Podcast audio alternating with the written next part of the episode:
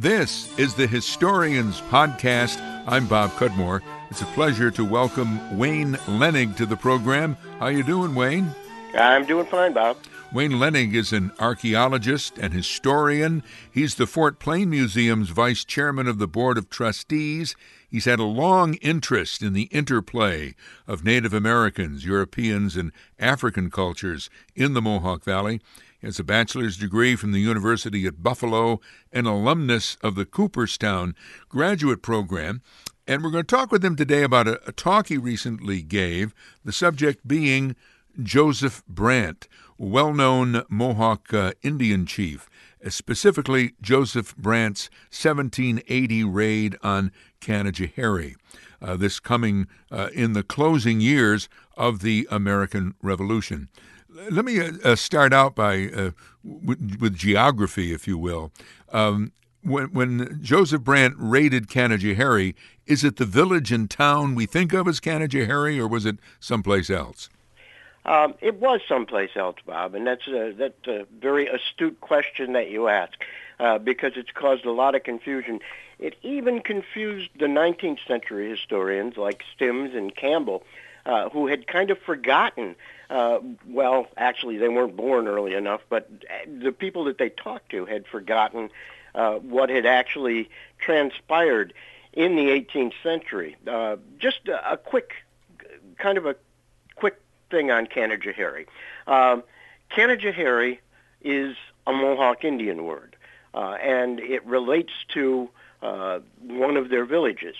Uh, the village that first was called Canajoharie uh, they they had three cantons: uh, the Turtle Clan on the east, the Bear Clan in the middle, and the Wolf Clan on the west. And the middle clan uh, was originally the Canajoharie Castle, called the Canajoharie Castle in records. My theory on that is that uh, it was called the Canajoharie Castle because it, Canajoharie means the pot uh, that's always boiling, or uh, it hmm. implies that it's a kettle uh, that has food in it over mm-hmm. the fire. And uh, I think you know that word has been used by the Mohawks, or that phrase has been used by the Mohawks, to talk about uh, diplomacy and where they would invite people uh, to uh, have a treaty, hold a treaty, or to trade with them, and they would always use that term. Um, uh, the pot will be boiling.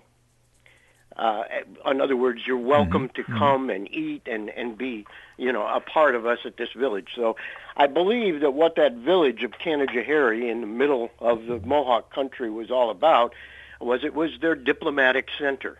Mm-hmm. Much like Onondaga is the diplomatic center uh, for the Five Nations, and that was at Syracuse in the middle of the Five Nations. Uh, so kind of analogous to that. Mm-hmm. So that that word we first see used in the late uh, the late 17th century, the 1690s. Uh, so and it continues in use on up to the to the time of the Revolutionary War. But obviously, it wasn't one place. Uh, the village moved about. Mm. Uh, and archaeologists have tried to trace those uh, movements. I have a paper that I'm working on that looks at that aspect as well. Uh, but we know that there were at least four or five different Canajoharies, and they kind of wander around between uh, what what is now known as Little Nose, or uh, you know the Little mm-hmm. Nose and Big mm-hmm. Nose area, uh, and Little Falls. Mm-hmm. So that's quite a long distance. So at the time that the uh, settlers first came, the Canajoharie Castle was on Sand Hill in Fort Plain. And uh, that's where they, what they knew of as Canajoharie. So when a, a white settlement grew up on Sand Hill, uh, they just kept that name. And uh, so the Canajoharie of the Revolutionary War was what we know of as Sand Hill. Uh, that was a long explanation, but I hope it made some okay. sense. And let me just uh, make sure I get it. The, the raid uh, in September 1780 was on Sand Hill in Fort Plain or around that well, area. Well, it was that was the epicenter, but it actually uh, it actually was from on the south side of the river uh, in what we know of today as the town of Minden. Mm-hmm. I should also point out that the town of Minden wasn't in existence then. Uh, that was in a larger district called Canajoharie. So uh, it was also natural to uh, uh, extend the term uh, to areas to the west. About six miles along the river and about four miles uh, deep into the interior uh, was the area that was raided. So it wasn't some little area; it was mm. a, a, large area. And this raid did a lot of damage. Can you uh, account? You know, give us an accounting of that? Yeah. Uh, at least we know that at least uh, well, a hundred buildings uh, were burned. I'm looking right now at some of my notes. Uh, we know that 100 buildings were burned, and uh, at least 50 of them uh, were separate farms. So uh, we're talking about the destruction of about 50 farms. Uh, and all of the cattle was taken away. Uh, 300 uh, cattle were driven off. Uh, 200 horses, all the chickens, the pigs, everything was taken.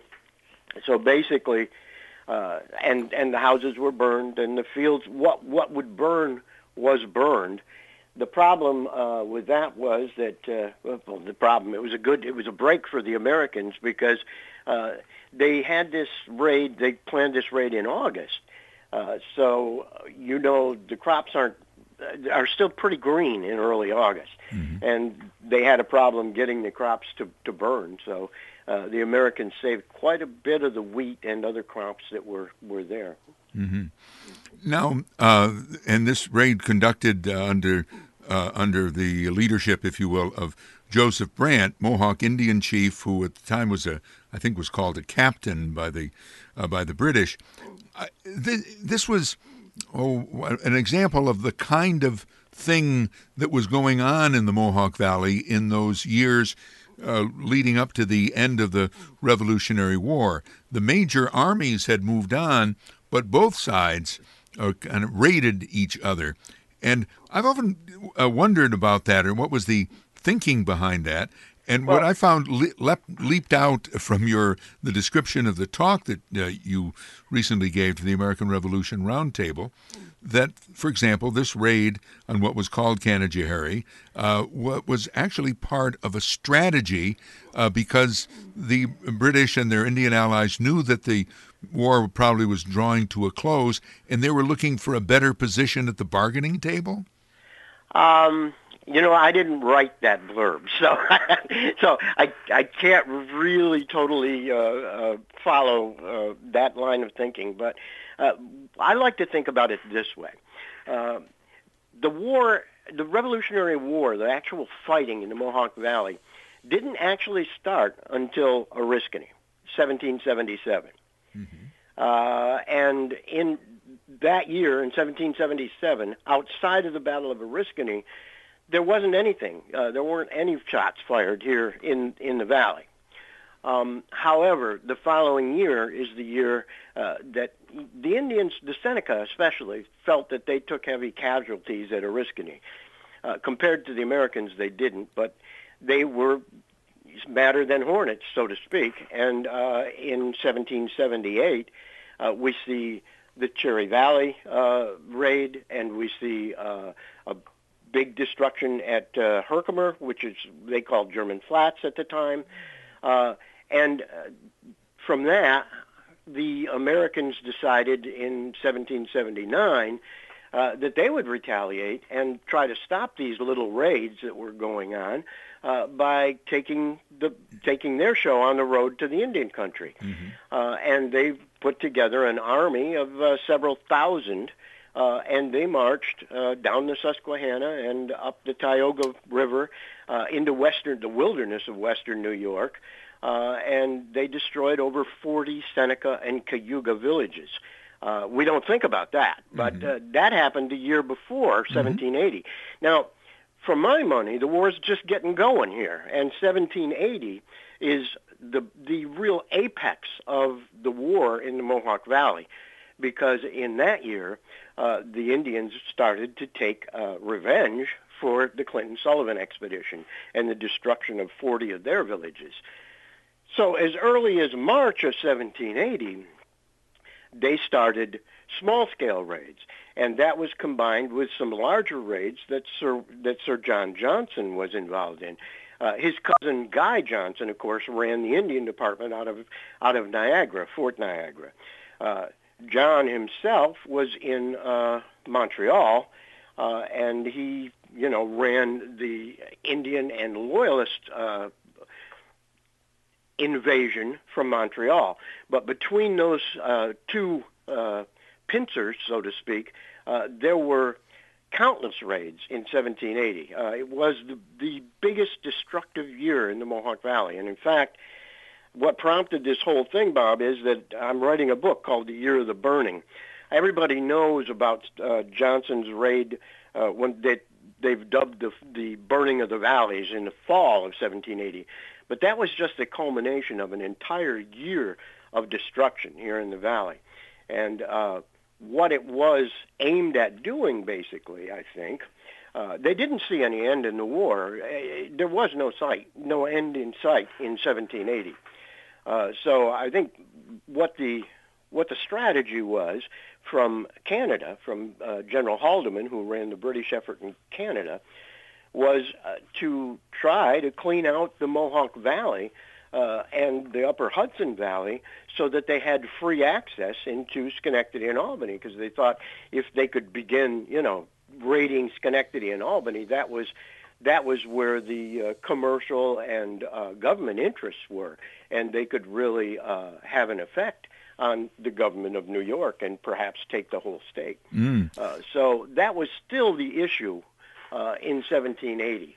Uh, in 1781, uh, the war still wasn't over. Uh, 1782, uh, the war still wasn't over here in the Mohawk Valley. And in fact, in 1783, after the preliminary peace treaty had been signed, uh, Colonel Marinus Willett, who was at that point in charge of the Western New York defense and was stationed at Fort Plain, uh, put together with uh, secretly with General Washington uh, an attempt to take Fort Oswego from the British.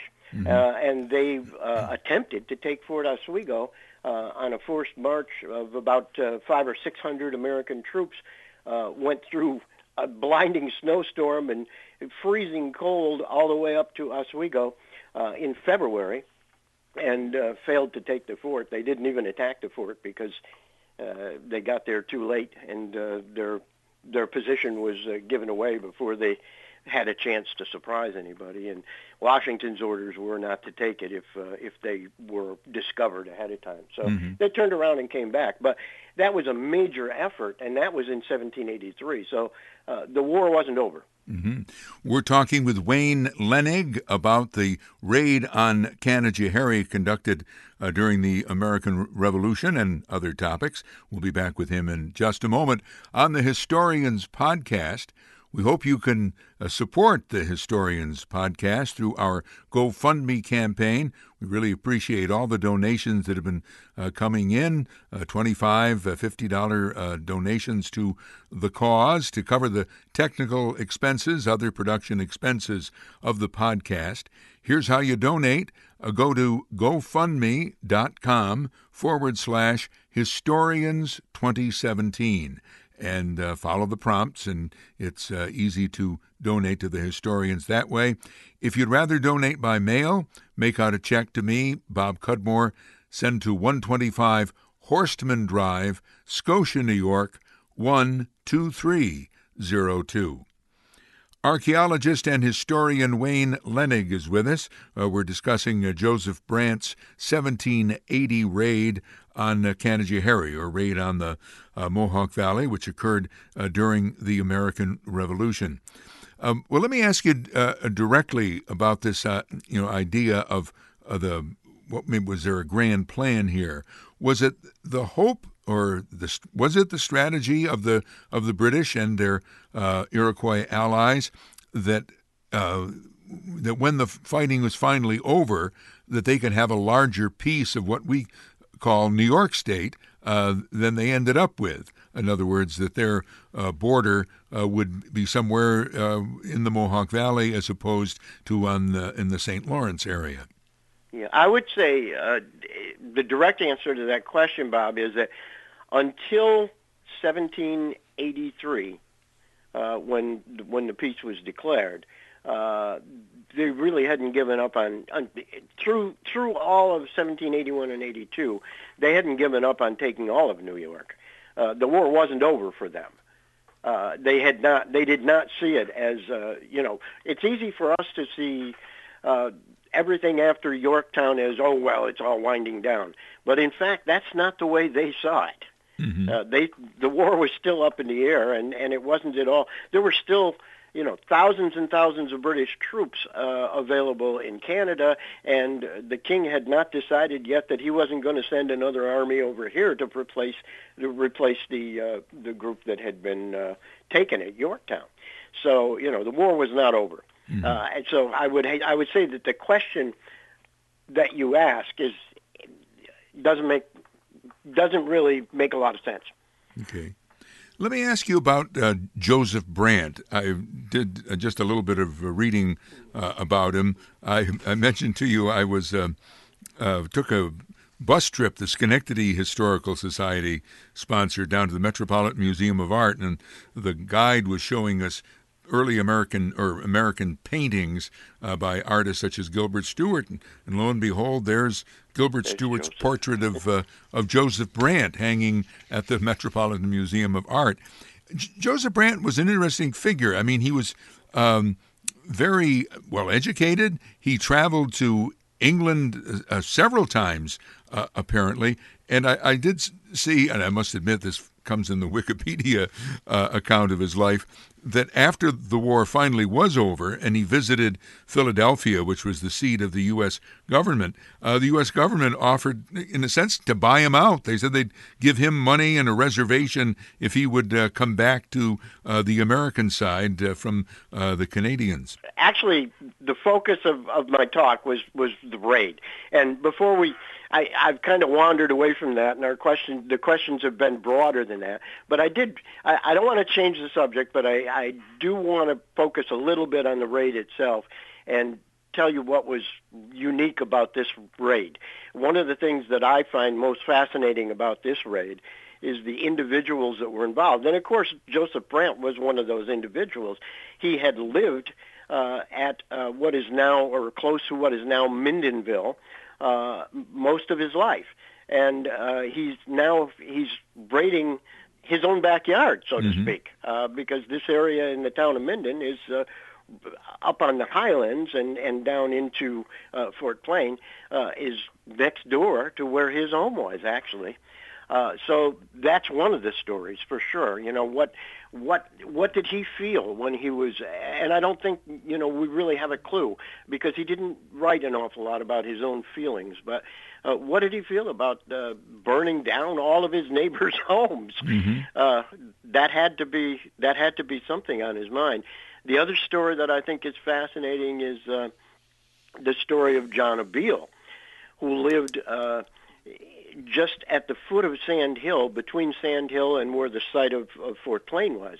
Uh, there's a big, uh, if you ever drive through there now, there's a big uh, square uh, 1880s type brick house there that would be on the same site probably that uh, that Abeel's house was on. But John Abeel was the grandson of a former mayor of uh, Dutch mayor of Albany uh, and and fur trader. And in the 1730s and 1740s, John lived with the Seneca Indians in western New York, and he took an Indian woman, a Seneca woman, as as his mate, as his wife. Mm-hmm. Lived with her in the 1730s, and they had a child. Uh, and it as it so happens, that child grew up to be a very famous Seneca chieftain named Cornplanter. Mm. He also went by his father's name, John Abeel Jr. Right. Uh, Cornplanter was on the raid with Brant. He was like the second person in command uh, under Brant. Uh, and they burned his father's house. They captured his father, uh, and he eventually let his father go. But that whole story, to me, is just a fascinating story and a, a fascinating thing that happened during this raid. Uh, next door to next door to where John Abeel lived lived the Lipe family, uh, Johannes Lipe, who uh, owned the land that Fort Plain was on during the Revolution. And Lipe's wife uh, was a bowman, and her two brothers were in Butler's Rangers. Uh, and the story that Lossing tells, uh, actually David Lipe must have told him this story.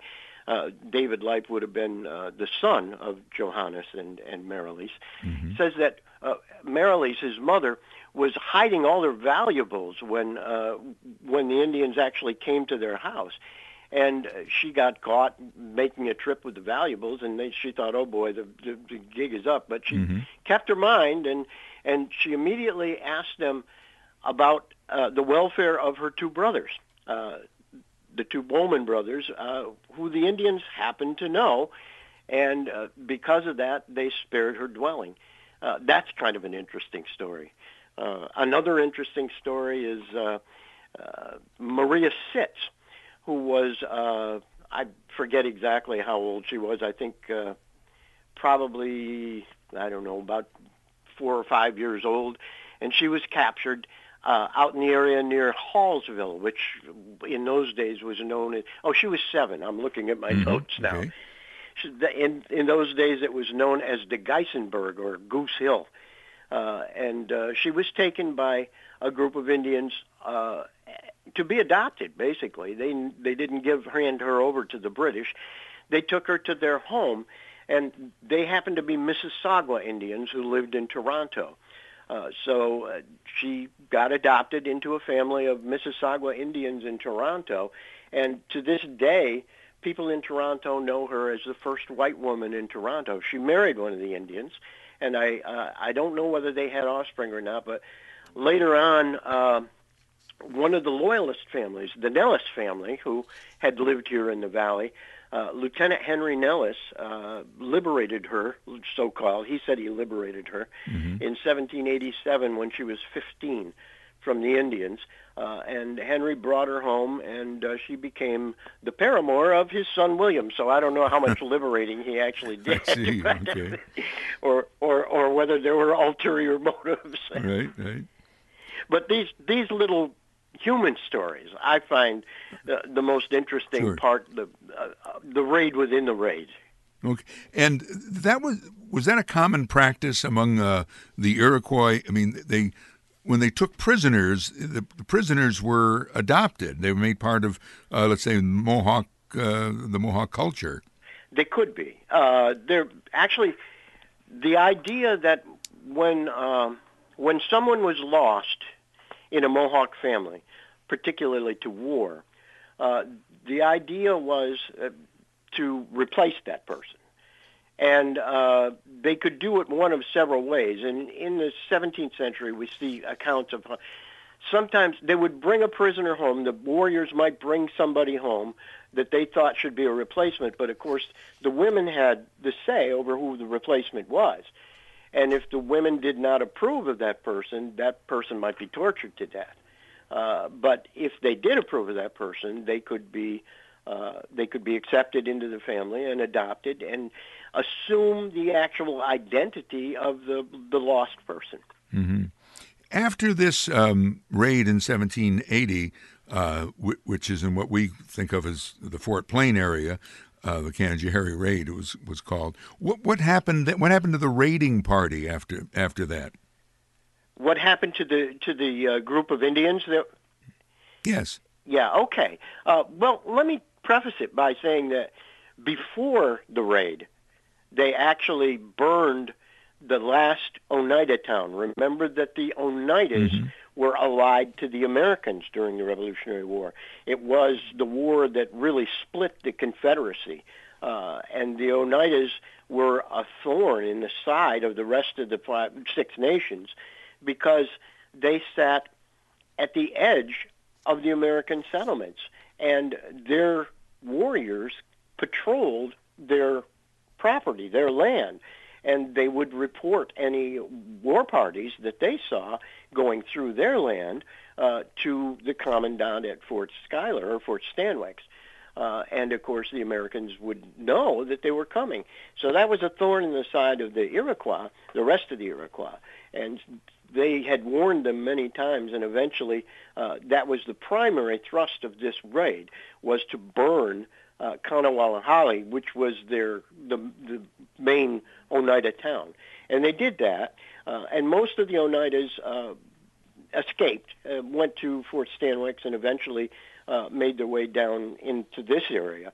Uh, but um, while they were at Fort Stanwix, uh, the Americans were alarmed, and General Van Rensselaer, who was in charge of the of the state troops and, and militia in the Mohawk Valley, uh, the same as Herkimer had several years before, gathered up all of the men that he could find, uh, about five or six hundred, and marched to Fort Stanwix to try to uh, make sure that they were safe from the Indians.